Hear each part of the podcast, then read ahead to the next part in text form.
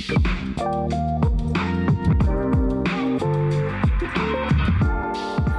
everyone. It's amazing to be here tonight with you all, and welcome to Awesome. Why don't we pray, folks, as we finish our last sermon in the series on the Book of Song of Songs? Let's pray and ask for God's help in this. Uh, Heavenly Father, we just want to pray and, uh, that you might be with us tonight as we look at your word here uh, in this wisdom part of the scriptures. Uh, Father, it is a really challenging book for us and confronting in many ways but also um, really enjoyable and fun. And we pray, Lord, that you would help us to be wise and thoughtful as we read it, that we might uh, learn your thoughts uh, that are here in front of us, and that your Spirit might be at work, Heavenly Father, working in us to change us so that we, we, we might be uh, more like the way you want us to be, that we might be able to be like Jesus. And we ask this in his name. Amen. It was March 1942 World War II was in full swing, and on the island of Java, the Japanese had the upper hand. There were prisoner of war camps for civilians and soldiers, and they were getting full. The conditions in those prisoner of war camps were utterly shocking. There was very little food, there was poor health, as you can imagine, and there was the threat of death if you made any attempt to escape whatsoever. As you can imagine, families were torn apart within weeks.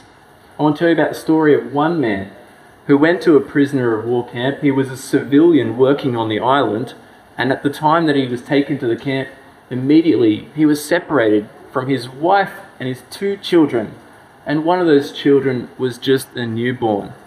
In fact, in the prisoner of war camp, the only thing that he had to tell the story of his marriage was the wedding band that he wore on his finger and he did not let it out of his sight. But months passed. Over time, the conditions in the camp took its toll.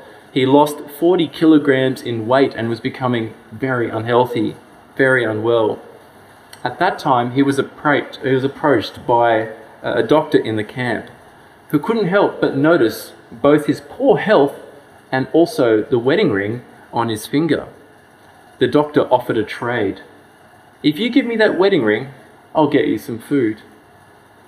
In fact, I'll get you enough food to last you a week. Seven boiled eggs was the trade. One wedding ring for seven boiled eggs. What do you reckon the man said? He said, No, to part with my wedding ring is something that I will never do. The doctor responded, Mr. Vonk, think it over. It is better that your wife gets you back without your wedding ring than for her to get a wedding ring without her husband. And so the trade was made, and my grandfather, as it turned out, survived the war, and he went on to live out that commitment to his wife for another 60 years. This is what commitment looks like when it counts. Commitment in marriage is not so much about how nice your wedding photos look or what a nice wedding ring you have, but about whether you are prepared to make the necessary sacrifices in order to keep your promise. And if you're fortunate enough to find someone who is willing to make sacrifices in order to stay with you, then you found a partner that you can trust through the many challenges of life. And there are all kinds of challenges that a couple might experience in life war, sickness, recession, financial hardship, and on and on it goes. But it is that kind of love that is required with commitment if the marriage is going to last the test of time. Love is such a powerful force, isn't it, in our world? Love is a powerful force, but it needs commitment in order for it to be sustained. And that's the lesson that we learn here at the end of the book of Song of Songs. Song of Songs has been for us a bit of an adventure into the intoxicating elixir of love, hasn't it? For some of us, we've just kind of been drinking it in. For others, it's felt a little bit much. I have to say, I'm in that boat at times.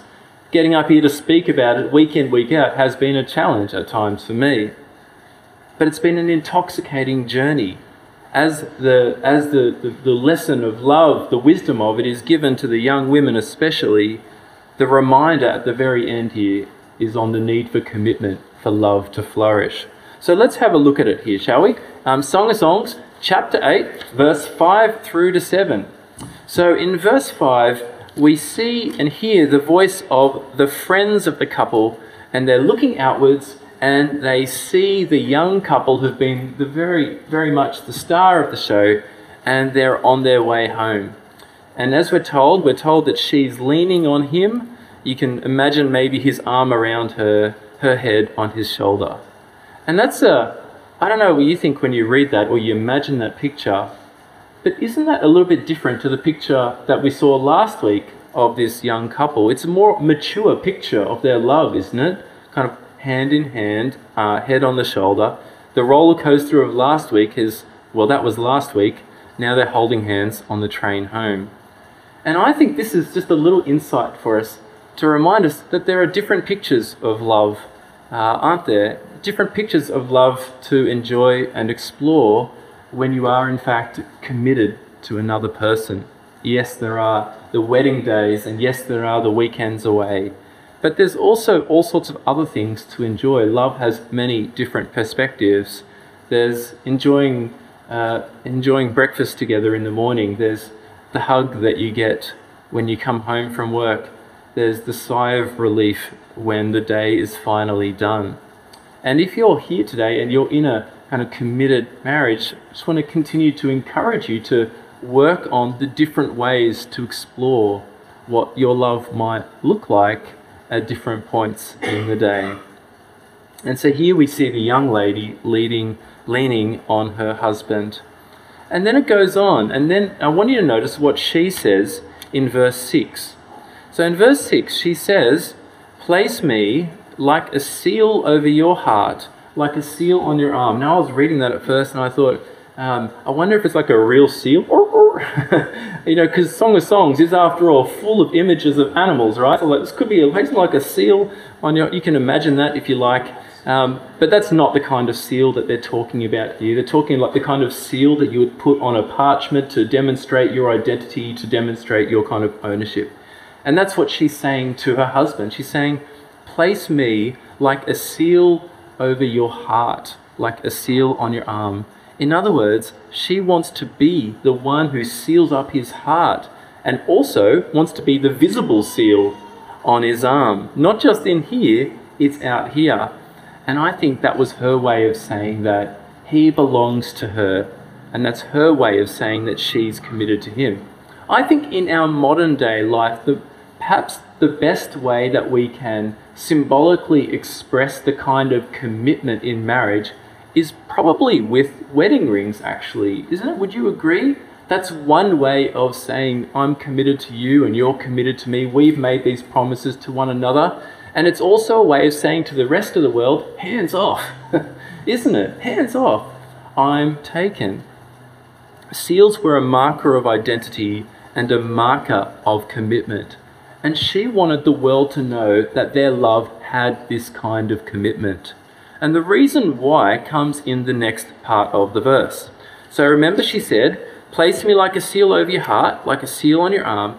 And then she says the reason why, for, that's the kind of word that uh, shows the logic between the two parts of the verse, for or because love is as strong as death, its jealousy unyielding as the grave.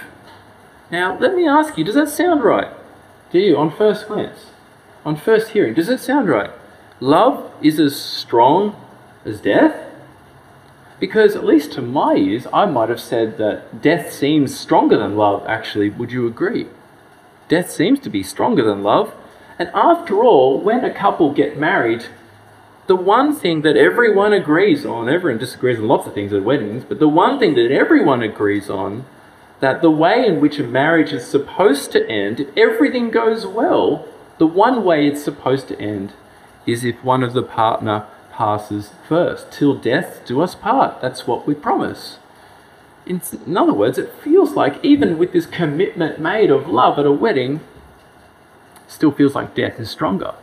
Death seems to get the last say. You see, I think that what we see in these kinds of marriage vows is this recognition of the, the, the kind of frailty and the the limitations on our life, even when we fall in love with someone and make a commitment to them, there is a limitation on the way that kind of commitment can be expressed. We promise to be together till death us do part. And the kind of love that is going to flourish needs that commitment. It needs that commitment. This commitment to enter into suffering with someone else is what love needs in order for it to thrive. And that is the kind of commitment that you are making to someone else when you get married. Some of you here today are married, others of you may be married in the future. But that's something that you promise. Often, when we think about weddings, we think about all the wonderful things that we get to enjoy on the lead up to the wedding and after the wedding. And of course, there are many great and wonderful things. Song of Songs has been a whole book that describes those things for us in great and intimate detail at times. But there's also a solemnity and a seriousness to the kind of commitment that a couple makes to each other in marriage. Because what you are promising is to be there till the very end when a couple gets married, what you're saying is that if everything goes well, I will be here until you die, or you will be here till I die. That's a commitment, that's a willingness to enter even into suffering for the sake of love. And it's the strength of that commitment that's required if the love is going to pass the numerous other challenges that are going to beset it along the way. And those of us who have been married for some time know firsthand the many challenges that marriages face. So that's what she's saying here, isn't it? Love is as strong as death. It needs commitment in order for it to flourish. But we also have another metaphor that she uses here too at the end of verse 6. Again, have a look with me and see it. She says, It burns like blazing fire. That's love. Love burns like blazing fire, like a mighty flame. Now, this reference to a mighty flame is, I'm going to tell you, actually talking about God. It's talking about the flame of God. In fact, the only place where God's name is referenced in the entire book of Song of Songs is right here in that word mighty. The phrase mighty flame means the flame of God. This is the place where God is referenced. And I think that's important to understand why she is saying commitment is so important for love to flourish. I think that's what she's saying is that when we experience this kind of love and the strength of this love, we as ordinary human beings get to point to something far greater. And that's one of the big questions in Song of Songs, isn't it? If you remember all the way back to the first week of Song of Songs, one of the things that we talked about was is Song of Songs really talking about men and women falling in love and getting married? Or is it talking, or is it using those pictures of men and women as metaphors or analogies to talk about the relationship that God has with his people? Do you remember that discussion six weeks ago now? And after we talked about it, I concluded that this was actually talking about the goodness of human relationships, of human desire, and its instruction for us about how we are to live with these kinds of desires that we find within ourselves. But the last little twist, I think, of Song of Songs is to connect our little human loves to the greater love of God again. Our love burns like the flame of God. And there are different ways of understanding exactly what this means. But I think that what it's saying is that, rightly expressed, human love in marriage is an expression of God's love itself which means that when we love one another and commit to one another as we ought to, it's a little window into the much bigger story of love that God has for us. And as we go to the New Testament, we see this described as well. So in the New Testament, for example, it speaks of marriage in Ephesians chapter 5, verse 31. Ephesians chapter 5, verse 31. And there Paul writes, he's talking about marriage, and he says, for this reason, a man will leave his father and mother and be united to his wife, and the two will become one flesh. Marriage and commitment sealed together. And then he says, This is a profound mystery, but I'm talking about Christ and the church. Isn't that interesting? The mystery of human marriage, when expressed rightly, the two becoming one, is actually a picture of the greater story of what God is doing for his people of Christ coming to the church. It is the story of the countless, limitless sacrifice that Jesus made for us. And here's why we can see, I think, why commitment is so important in marriage. We're not just here to tell our story in a marriage, we're here to tell God's story. Love is so powerful that it requires the kind of commitment that will be there till the very end in order for it to flourish. And when we are able to do that, not only do we get to experience the goodness of God's gift of love, and we do, Song of Songs again describes that for us in detail, but we also get to show the world a little taste of what God is doing for us with Christ and the church. And this means I can say, so I'll speak to you if you're married, I just want to encourage you to really um, take hold of the vows that you have made and do what you can in order to be able to keep that commitment and that promise that you have made recently or a long time ago. Not only is that a blessing for you and for your spouse, but it is also a way of you showing the world in your own little illustration of what Christ is like for the church. And if you're considering getting married in the future, or if that is something that you are aiming toward, I want you to remember especially what this lady is saying here in the song that the, that the kind of conditions that allows this love to flourish all the way to the very end requires commitment first. And this, after all, is what the main lesson of Song of Songs has been. Daughters of Jerusalem, do not arouse or awaken love until it so desires. You must commit in order to experience the blessing of love. Second point here is that the young the younger ones amongst us need to be cared for and protected. I think that you guys know this very well already, um, but we do live in a world that is significantly different from the world that our grandparents grew up in. The idea of commitment, um, followed by marriage, followed by a life together, is something that our grandparents just kind of often took for granted and did that, and the whole community and the culture went that way. But it doesn't seem like that's the kind of world that we're growing up in. Would you agree? Um, there's a lot of pressure on us to say, actually, I'm going to delay commitment and seek love first. I think that's more the way that it seems to go. And I think that that has been something that has continued to uh, increase over the last 20 or 30 years but it hasn't really delivered on what it's promised. There are many studies that show today that this kind of freedom to experience love in any way that you desire ends up bringing loneliness and anxiety and trauma and brokenness. Love needs commitment in order for it to flourish, and commitment needs to come first. We actually need those boundaries. And that's what that's the kind of discussion that we get here at the end of chapter 8. So again, the friends, the friends turn up again, and they have a they want to talk about the a little sister, maybe a younger one in their in their group, in their crowd, maybe a a, a niece, eh, or maybe a little sister specifically. And they say, well, what do we do about her? We have a little sister. Her breasts are not yet grown, which means that she hasn't reached maturity yet. What shall we do for our sister on the day she's spoken for? Verse 9 If she's a wall, we'll build towers of silver on her. If she's a door, we will enclose her with panels of cedar. What are the friends talking about?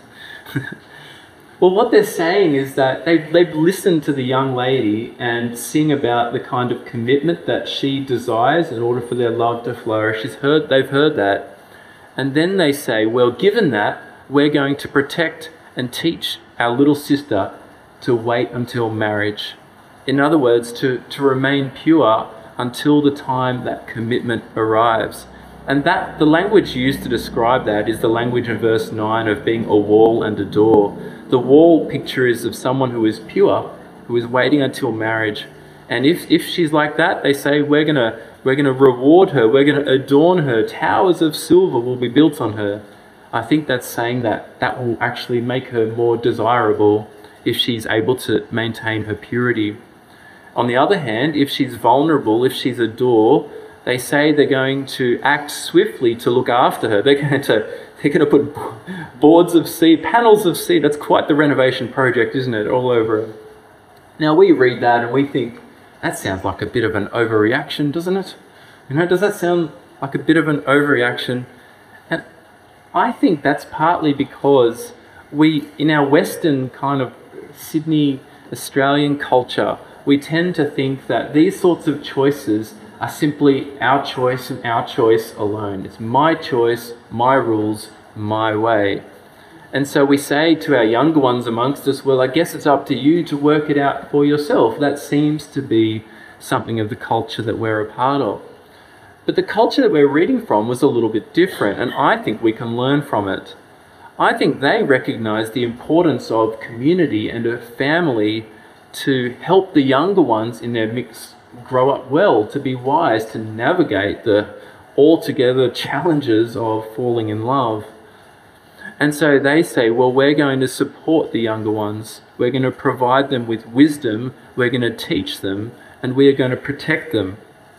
I think the lesson from verse 8 and 9 for us is that it means that we who are older, and these days I put myself in that bracket too, that we who are older need to act in responsible ways to protect the younger ones in our community from harm. We do. They're living, the younger ones amongst us are growing up in a very challenging culture when it comes to love and commitment. And it's up to us who are older to be able to provide the kind of teaching and boundaries to help them to flourish. And if you think that this is difficult for us to do, of course it is. There's going to be many challenging conversations to get that right. But as adults, we always want to care for those who are younger and provide the wisdom that we have learnt along the way. And given that love itself is such a strong desire, I think that it is only appropriate for, for adults, for family members, to actually be on the front foot when it comes to protecting those who are younger. And I want to say a word especially to those who are, who are parents in the room as well. I just want to say don't feel as if you can't talk to your kids about these kinds of things. It's really important that um, our kids hear a different message than the message they get from school or from the world. They need to hear it from us, they need to hear it from mum and dad. Yes, they, get, they need to hear it from church too, they need to hear it from youth group, they need to hear it from school teachers, all that kind of stuff. But they really do need to hear from you, mum and dad. And especially, I want to speak about our daughters and our girls. I think we kind of live in a world, for, this is my understanding, and I could be wrong, and you can test it based on your own experience of what life is like for you in the community. But I think that we live in a world where girls in particular are being told that their value to boys is in whether or not they are willing to give up their purity and sleep with them. Now, we know that's a lie. We know that's not the right thing for them to do, and that will ultimately bring them harm. But that is the culture of the world around us. That the value of girls is seen in whether or not boys are willing to be with them or not. We need to be on the front foot and remind our young women, our daughters, and our sisters that their value comes from having a pure heart, from their, the fact that they've been made in the image of God, that they've been loved by God and we need to support and strengthen them to seek God's will and to be patient in this. They need to be assured that they are valuable in and of themselves, and they need our support in this. They must hear this message from us.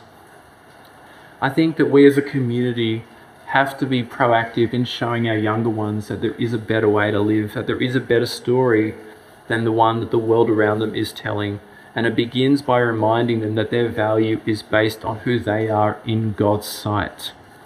And sometimes that means that we have to act on their behalf, and I guess that means that we have to be willing to have awkward conversations at times at home um, about things that might be acceptable and not. And that is the wisdom of Song of Songs, actually, for us to learn the wisdom of Song of Songs is not that we simply read it here and walk away and forget about it, that we actually put it into practice in our families for the sake of our children. So, parents, church members, please take time to consider God's wisdom and then act on it to provide advice, especially for the younger ones. And if you are younger in the room, I want to encourage you to seek the advice of people older than you, of Christians who you trust in these matters, especially your mum and dad. And yes, it's just as awkward for us to have these conversations as it is for you. But please do hear this wisdom and trust God's will for your life. Point number three the couple need each other. Here we are at verse 10 onwards, and I don't know um, what you think when she says this, but I'll read it again. Uh, we've had lots of awkward things already, so we might as well just keep it going. Verse 10 I'm a wall. This is the young lady. She's the star of the show, she's the star of the song. Um, she speaks and sings more than anyone else's song of songs, and now she gets to this, almost the last word. She says, I'm a wall, and my breasts are like towers. Thus I become in his eyes like one bringing contentment. Now, in case you're wondering, I'm pretty sure that she is not saying that she is still a virgin in marriage. I think what she is saying is that she has entered into marriage as a virgin, mature in development, hence the comment on her, her twin fawns there. And as a result, as a result, thus, she says, she has brought contentment to her husband, which of course brings her joy as well. Now, here we actually see a very interesting Hebrew word. In fact, probably the most well known Hebrew word, and you, you, whether or not you read the Bible or not, um, I reckon you might have understood this word, is the Hebrew word shalom. Have you heard of that phrase? That word? It, it kind of means blessing or peace welfare, contentment, happiness. The, the idea of having shalom is about being good and right and happy in the world under God. And that is the goal that God has for us in this life to experience shalom. And here the young lass says she has brought her husband shalom by keeping her purity for him. Do you remember the chorus of the song? daughters of Jerusalem, don't awaken love until it so desires. Well, I think this is kind of like her little punchline at the end of the song. I waited, I waited, and it was absolutely worth it. Waiting until marriage, of course, is um, how we should live. Not only is it godly and obedient to follow God's plan for our life in this, but it's also wise. It is the best way for us to experience the good gifts that God has for us to offer. And we need to trust Him at this word. We need to trust Him at this word. Waiting until the right time is the right thing to do, but is that something that many of us are still willing to consider? Let me encourage you to hear the wisdom of this book. I know that it's difficult in our culture.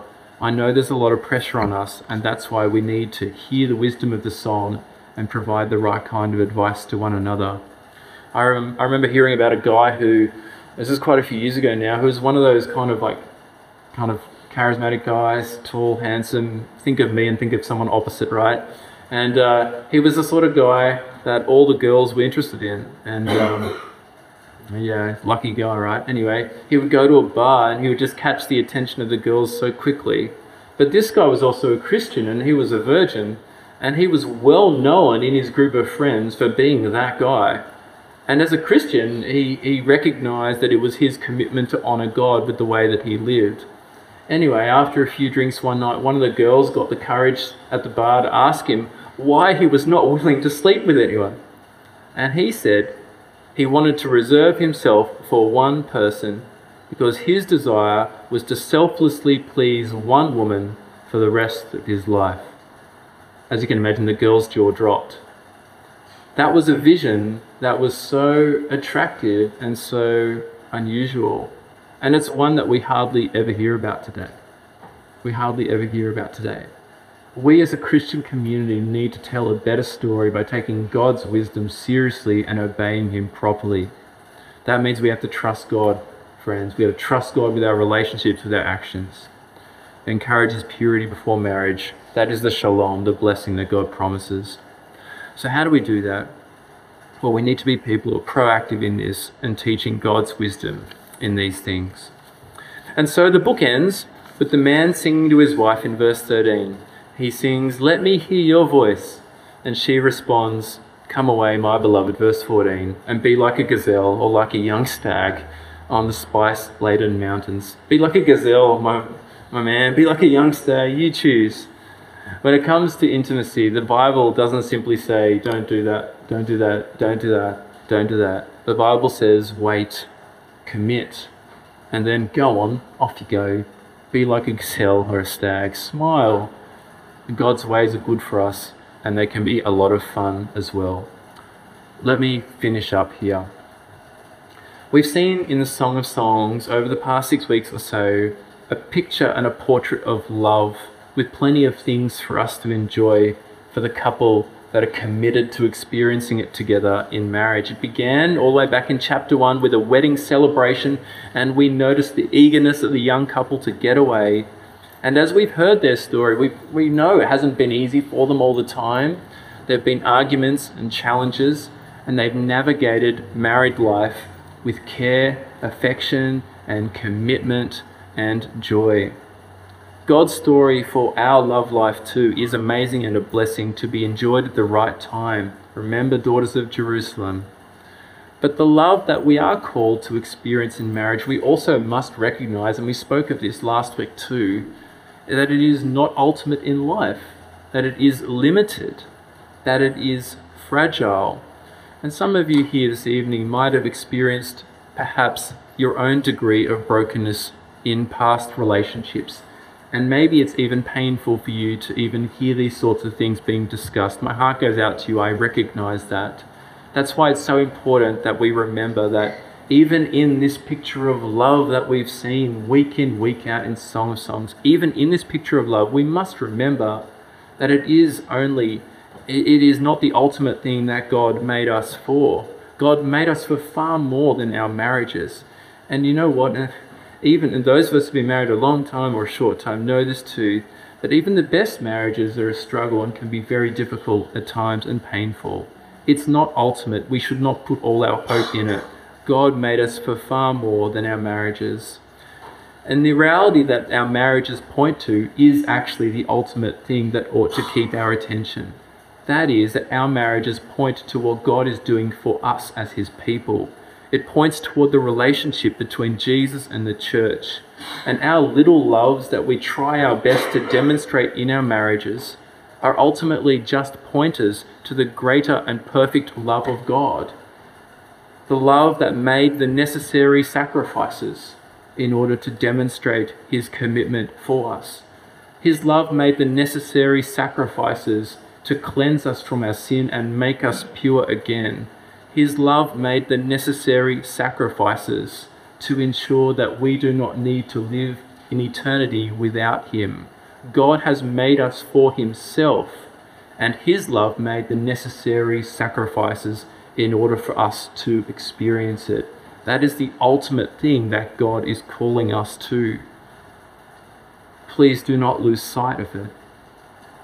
As it says in 1 John chapter 4 verse 9, I'll finish here with these verses. 1 John chapter 4 verse 9 says that this is how God showed his love among us. He sent his one and only son into the world that we might live through him. Did you hear it? Did you hear it? How did God show his love?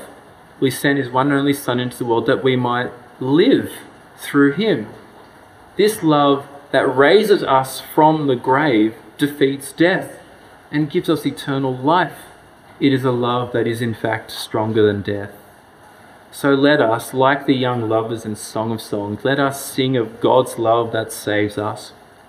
And may we too seek God's blessing on our relationships by following His ways, being patient, being pure, and being passionate, enjoying God's blessings now, and showing our world that there are still yet greater adventures still in store. Let's pray.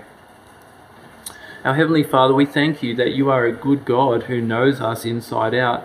We thank you for the good gifts that you give to us. Help us to trust in your wisdom as we seek to enjoy them in life in different moments and in different ways.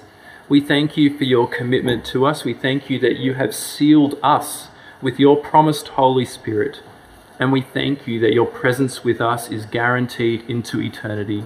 We thank you for your love for us that is, in fact, stronger than death And may we reflect that commitment that you have made to us in our lives in the way that we respond to you as our God. And we pray this in Jesus' name. Amen.